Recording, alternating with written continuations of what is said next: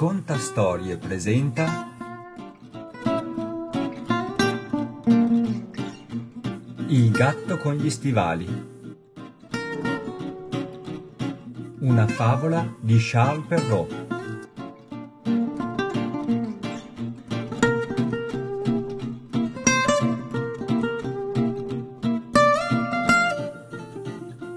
Un mugnaio venuto a morte non lasciò altri beni ai suoi tre figlioli che aveva se non il suo mulino, il suo asino e il suo gatto. Così le divisioni furono presto fatte, né ci fu bisogno dell'avvocato e del notaro, i quali, come naturale, si sarebbero mangiata in un boccone tutt'intera la piccola eredità. Il maggiore ebbe il mulino, il secondo l'asino e il minore dei fratelli ebbe solamente il gatto. Quest'ultimo non sapeva darsi pace per essergli toccata una parte così meschina. I miei fratelli, faceva egli a dire, potranno tirarsi avanti onestamente, menando vita in comune, ma quanto a me, quando avrò mangiato il mio gatto e fattomi un manicotto della sua pelle, bisognerà che mi rassegni a morir di fame. Il gatto che sentiva questi discorsi e faceva finta di non darsene per inteso, gli disse con viso serio e tranquillo E non vi date alla disperazione, padron mio? Voi non dovete far altro che trovarmi un sacco e farmi fare un paio di stivali per andare nel bosco, e dopo vi farò vedere che nella parte che vi è toccata non siete stato trattato tanto male quanto forse credete.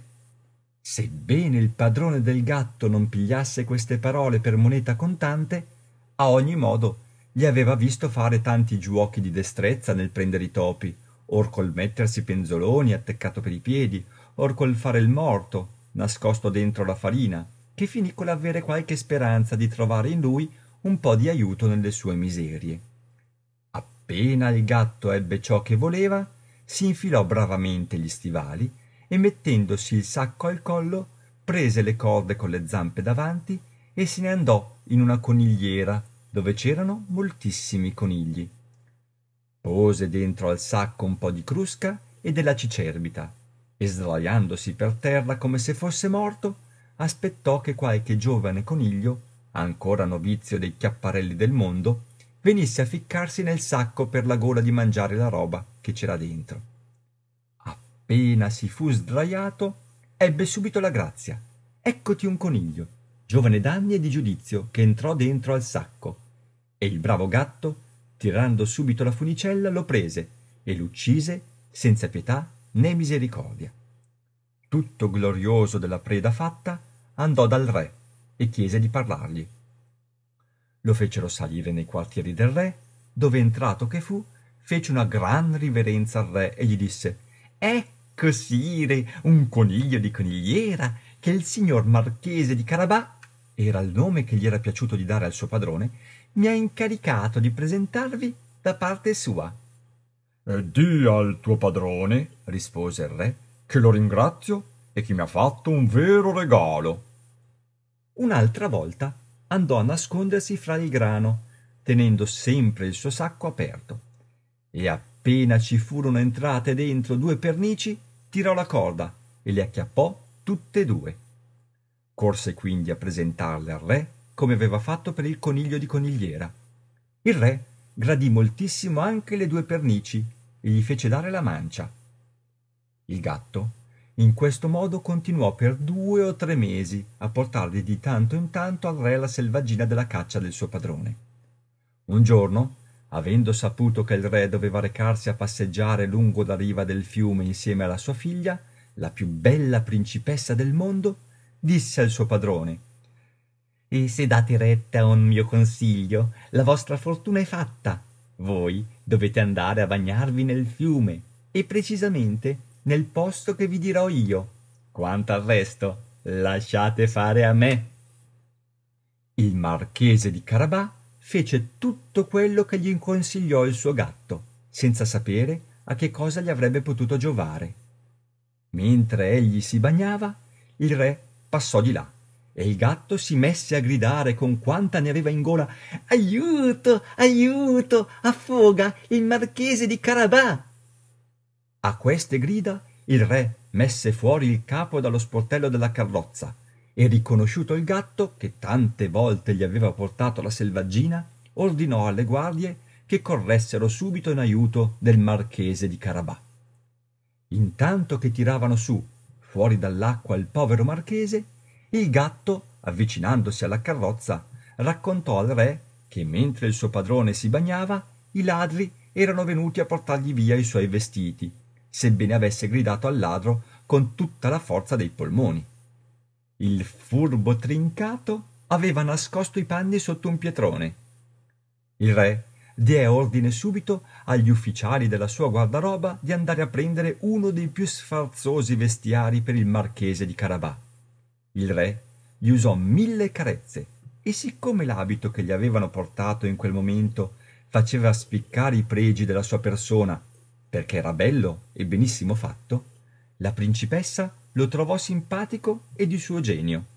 E bastarono poche occhiate del marchese di carabà molto rispettose ma abbastanza tenere perché ella ne rimanesse innamorata cotta. Volle il re che salisse nella sua carrozza e facesse la passeggiata con essi.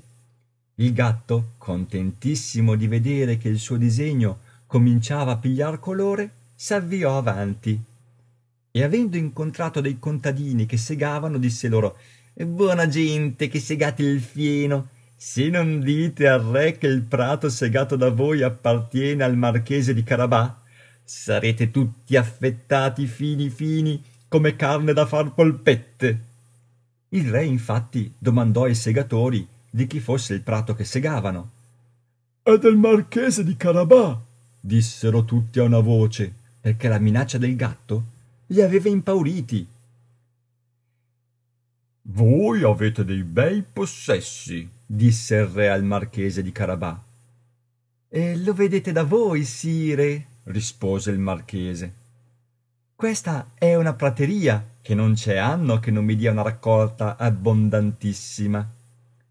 Il bravo gatto che faceva sempre da battistrada incontrò dei mietitori e disse loro e buona gente che segate il grano. Se non direte che tutto questo grano appartiene al signor marchese di carabà sarete stritolati fini fini come carne da far polpette.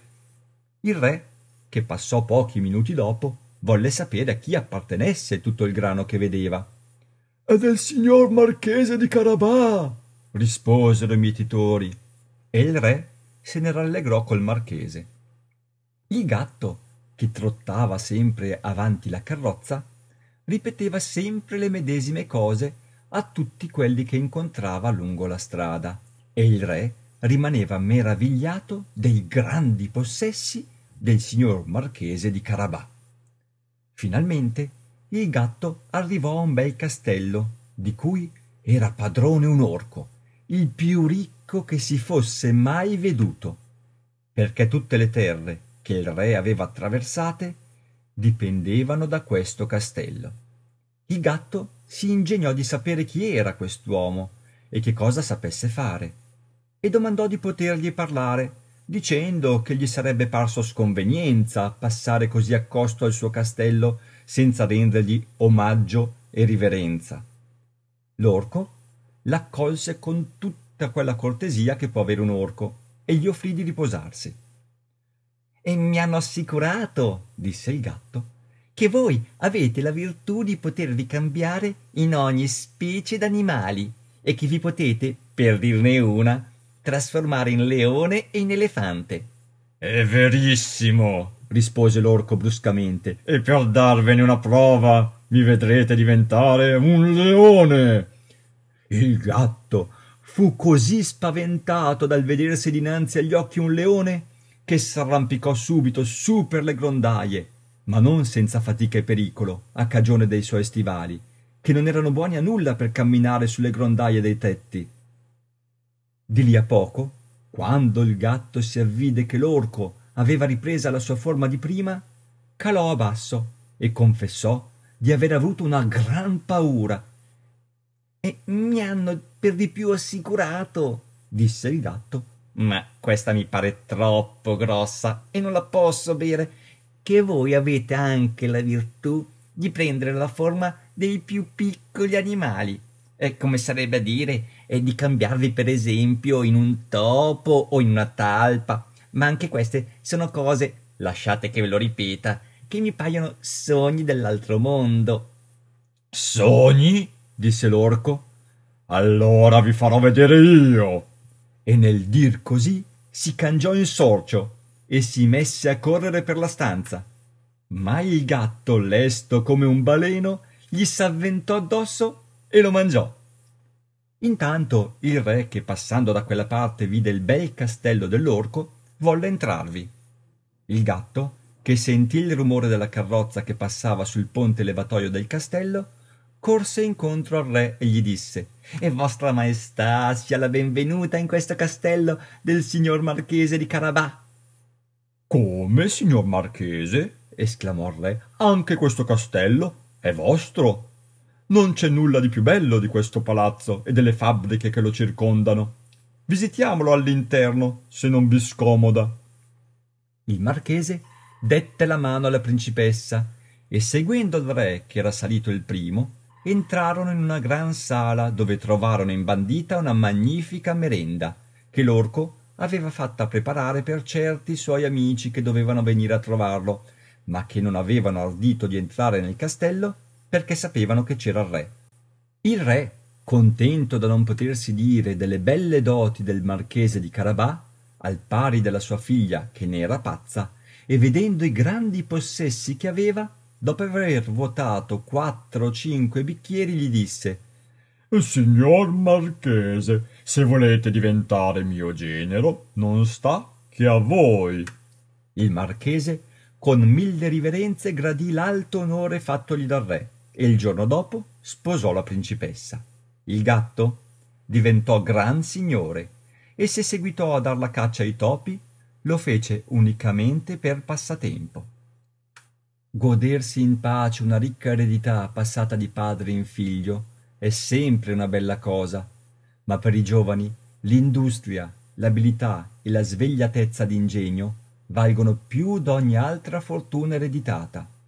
Da questo lato la storia del gatto del signor marchese di carabà è molto istruttiva segnatamente per i gatti e per i marchesi di carabà